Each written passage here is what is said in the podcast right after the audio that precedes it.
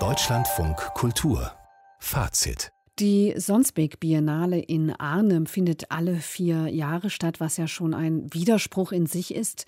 Damit zu erklären, dass diese Biennale als alle zwei Jahre stattfindendes Event einmal kurz nach dem Kriege anfing, damals natürlich noch nicht als eines von unzähligen internationalen Kunstevents, sondern ja, so als Geschenk an die Bürger einer im Krieg extrem gebeutelten Stadt.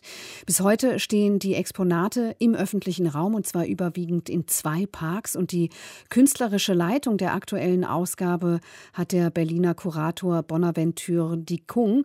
Er wird ab 2023, wie vor wenigen Tagen bekannt wurde, das Haus der Kulturen der Welt leiten. Unser Kunst Kunstkritiker Ingo Arendt ist für Fazit dort unterwegs. Was ist denn das Besondere an dieser Biennale?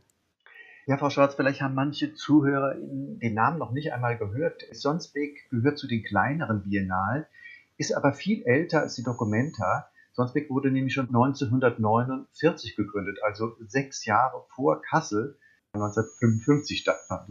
Die Gründer hatten ein ähnliches Motiv wie die Kasseler Stadtväter, nämlich Sie wollten mit einem großen Kunstfestival sozusagen zum geistigen und materiellen Wiederaufbau nach dem Krieg beitragen. In der Schlacht von Arnhem 1944 im Zweiten Weltkrieg ist ja diese Stadt hier am Niederrhein sehr stark zerstört worden. Die ersten vier Ausgaben dieser Biennale waren recht erfolgreich. Dann gab es so ein paar Durchhängeperioden und ab 1971 gab es dann wieder einen Aufschwung dieses Festivals mit einer großen Ausgabe Skulpturen im öffentlichen Raum. Übrigens hat bei der letzten, bei der elften Sonsbeck Biennale, Juan Kopa, das indonesische Kollektiv, das die Documenta 15 im nächsten Jahr vorbereitet, auf diese Schau geleitet. Also es sind doch viele bekannte Namen, die hier auch schon gewirkt haben. Und das ganze Festival findet in zwei großen Landschaftsparks statt. Der eine heißt Sonsbeek, wovon die Biennale ihren Namen hat, und der andere heißt Zölkendal. Und da stehen die Villen der bourgeoisen Familien, die stark von der Ausbeutung der niederländischen Kolonien in Indonesien und im südamerikanischen Surinam profitiert haben, nämlich konkret vom Zuckerhandel. Und wenn man so will, ist das Erbauliche hier sozusagen die Vorderseite des Schrecklichen, das eben jede Biennale immer auch wieder versucht auszuloten. Ja, und äh, vielleicht sollten wir kurz über das Motto sprechen, auch wenn man den Motti von solchen Veranstaltungen gar nicht zu viel Bedeutung beimessen soll, so im Allgemeinen. Force Time Distance, das ist ja auf Deutsch die physikalische Formel, Arbeit ist gleich Kraft mal Weg. Ne? Wird das mit Bedeutung gefüllt?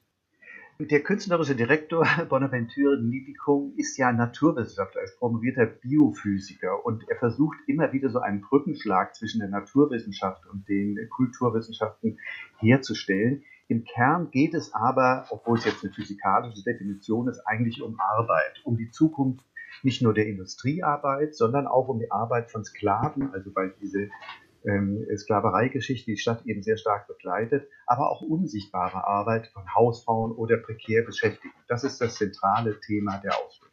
Und wie wird das künstlerisch umgesetzt? Vielleicht können Sie mal ein paar Beispiele nennen.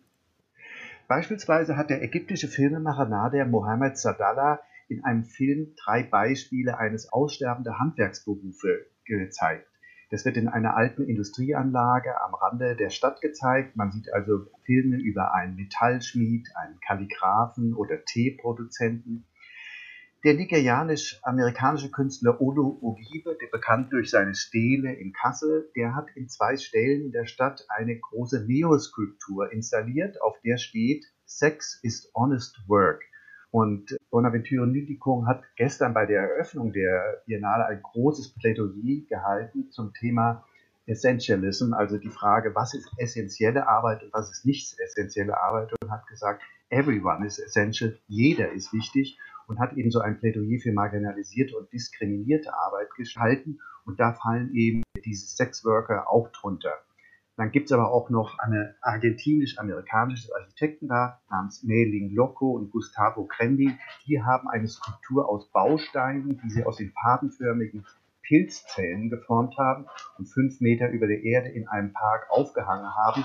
Sie wollen damit mit dieser Skulptur einen ökologischen Produktionsprozess anregen und haben sozusagen ein Symbol für nichtmenschliche Arbeit, also wo keine Kraftanstrengung der Menschen mit im Spiel ist, hier geschaffen.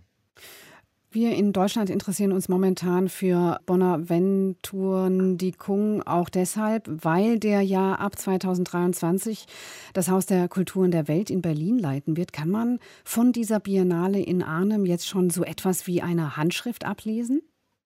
Ja, zum einen ist es eben die Verbindung von Naturwissenschaften und Ästhetik, der sich ja auch Titel niederschlägt, sehr charakteristisch von ihm. Und das ist ja ein Zeichen von künstlicher Intelligenz vielleicht keine schlechte Voraussetzung für einen künftigen Intendanten des HKW. Für alle die, die ihn als kraftvollen Basisaktivisten gegen Kolonialismus und für Restitution von Raubkunst und ähnliche Sachen sehen, für die er sich immer sehr stark eingesetzt hat, Heute Morgen hat er in einer sehr emotionalen Ansprache nach einer Performance im Park noch einmal daran erinnert, dass er selbst stark aus dieser schwarzen Emanzipationsbewegung kommt. Er hat aber darauf gesagt, es komme nicht darauf an, mit Fingern aufeinander zu zeigen, wenn wir das Erbe des Kolonialismus aufarbeiten. Der Prozess der Rehumanisierung, so hat er es gesagt, der jetzt vor uns liege, also der Abkehr von dieser Ausbeutung der Menschen und der Natur, das sei eine gemeinsame Aufgabe. Und ich glaube, das wird wahrscheinlich auch eben stark seine Arbeit im HKW bestimmen. Ingo Arendt, das hört sich aber insgesamt nach einem ja, interessanten Kunstereignis an. Ich meine, man sagt dem Kurator sehr stark nach, dass er so einen Hang zum Akademismus hat. Wenn man seine Texte liest, wenn man auch die Arbeit im Survey Contemporary in Berlin so anschaut, ist alles sehr, sehr stark diskurslastig. Und ich bin sehr überrascht und erfreut, dass hier eine sehr sinnliche Biennale gelungen ist, sehr poetisch, wenig propagandistisch, aktivistisches und trotzdem inhaltlich überzeugend. Und was mich am meisten überzeugt hat, ist die gute Laune des Kurators, die ja normalerweise gestresst sind oder sich in hoheitsvoller Distanz üben. Bei der Eröffnung, von der ich eben gerade gesprochen habe, ist der Prozession mit Musikdickung vorangetanzt. Und ich glaube, es ist ein gutes Zeichen, dass das HKW in Zukunft einen Chef hat, der tanzen kann.